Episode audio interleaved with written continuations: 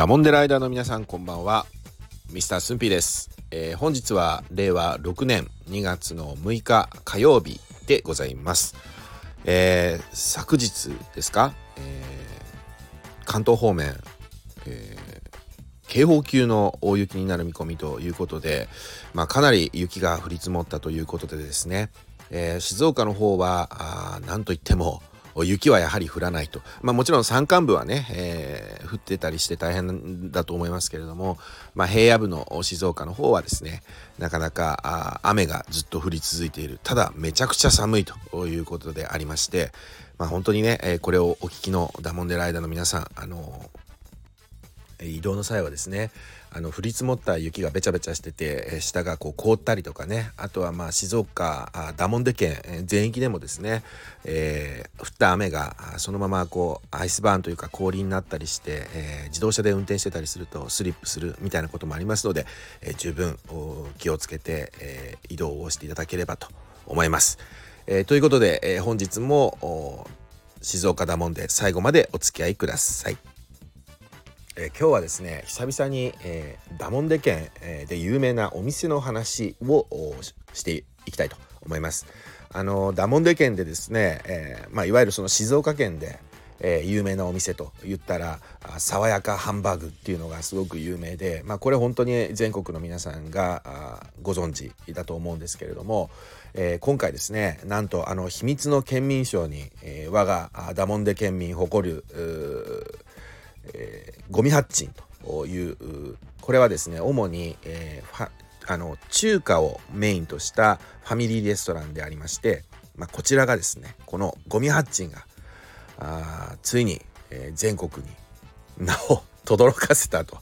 えー、いうことでですね、えー、このゴミハッチンさんをねご存知の方もいらっしゃるかもしれませんがこれもダモンデ県ではもうしあのゴミハッチン、えさんはもう有名、えー、行ったことないっていう人いないんじゃないかっていうぐらいですね、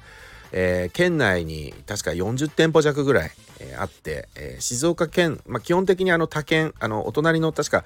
山梨だったかな。ちょっとごめんなさい。調べてなくて申し訳ないんですけど、え山梨とかその他県ですね近隣の隣接してる県、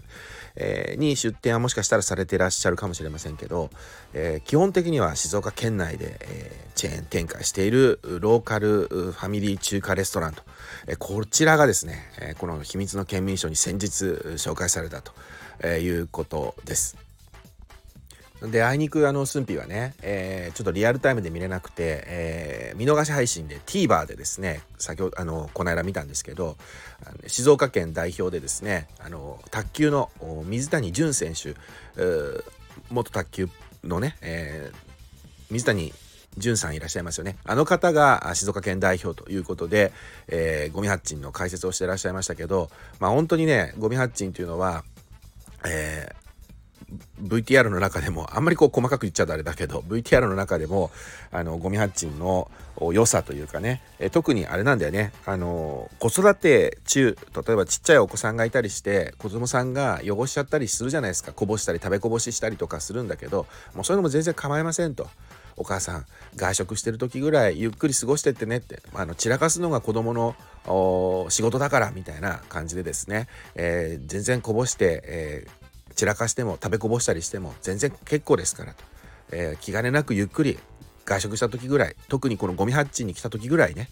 えー、ゆっくり過ごしてねみたいなあのことが書いてある、えー、達筆な字でですね書いてあるゴミハッチに,、えー、に掲げてあるそのあのお手紙お母さんへっていうお手紙があるんですけど、まあ、この紹介があったりね。でそこにあの本当にこう1歳ぐらいのですね男の子が、まあ、本当にいい笑顔でご飯をあの手についたご飯をこう口に持ってっている、えー、男の子の顔。この男の子もですね、えー、ダモンデ県ではみんな知っている男の子なんですけれどもこの男の子が一体誰なのかというのがずっと謎だったんですけどスンピーも、えー、これの解明がされてたりとかしてですね、まあ、非常にあの、え内容の濃い、えー VTR だったなと思ってまあ本当にあのダモンデ県の一人としてですねえー、ゴミハッチンさんがあ全国区の放送で、えー、流れたと。でしかも「秘密の県民賞」ではずっとあの17年間ぐらい番組やられてたということなんですけどこの17年間の中でゴミハッチンさんは一度もまだ取り上げられたことがなかったということでですね。あのまあ本当満を持して出たというところがあります。そしてなんと今日ですよ。まあごめんなさい。全然あの冒頭長くなっちゃってあの興奮してですね冒頭が長くなってしまいましたけどゴミハッチンさんというのは先ほども言ったように、えっと、中華を基本としたファミリーレストランなんですけどね。このファミリーレストランの中でもやっぱり有名なのがね浜松餃子なんですよ。あのもやしの乗ったね。でこの浜松餃子が本当にあの中ね、えーと、キャベツが本当に多く入っていてでしかもこう一口サイズで女性なんかも一口でパクッといけちゃう。子供なんかでもパクッと一口でいけちゃうようなですね非常に食べごあの食べやすいサイズでしてで、しかもこれ何個でもいけちゃうんですよ、本当に。VTR でもそうやって言ってる、えー、ダモンデケミン映られてましたけど、まあそういうことでですね、この、えー、この浜松餃子ね、えー、浜松餃子と言ったらゴミ発チというぐらい有名なんですけど、えー、なんとですね、先ほどあのニュース速報でネット情報ですけどね、えー、2023年度のその餃子の消費量っていうんですか？あ年間購入額か。2023年度の年間購入額。これなんとですねダモンデ県浜松市がですね、えー、ついに、えー、返り咲いたと。1位に返り咲いた返り咲いたということで、えー、速報が出されまして、えー、急遽これを配信をですね収録を撮っているという状況です、えー、浜松の皆さんおめでとうございます。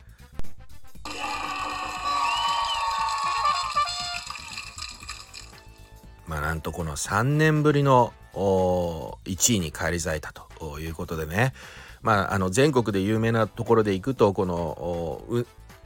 えー、うなぎじゃない。ごめんなさい。あの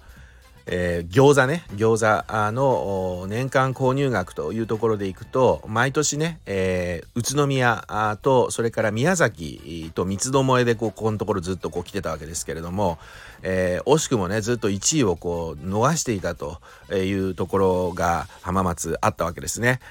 2020年に、え、1位になってから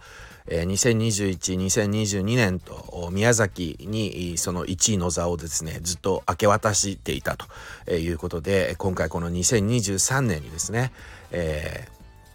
ー、あの静岡浜松市があついに1位に返り咲いたということです。まあそれでね先ほどのゴミハッチンさんですけれどもゴミハッチンさんのですね工場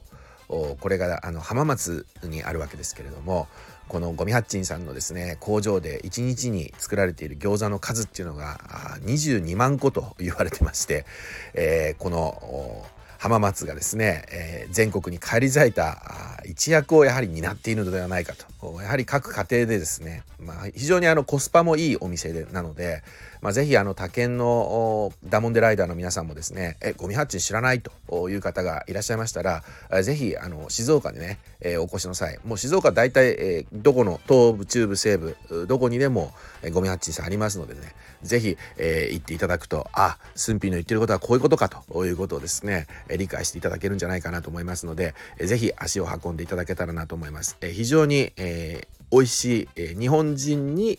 合う形のそしてファミリー層向けのね、えー、子供も美味しく食べられるような味付けになってますので、えー、まあもちろんねこれ味覚なんで人によって個人差というかね、えー、好き嫌いももちろんあると思うんですけれども、えー、スンピはですね非常に美味しいお店の一つだなということ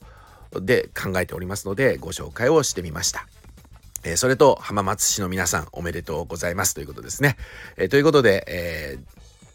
えー、今回の内容がバカ良かったよという方はぜひいいね、そして、えー、まだチャンネルをフォローされていない方はよろしければフォローしていただけると嬉しいです。えー、ということで、え次回、え次回は令和6年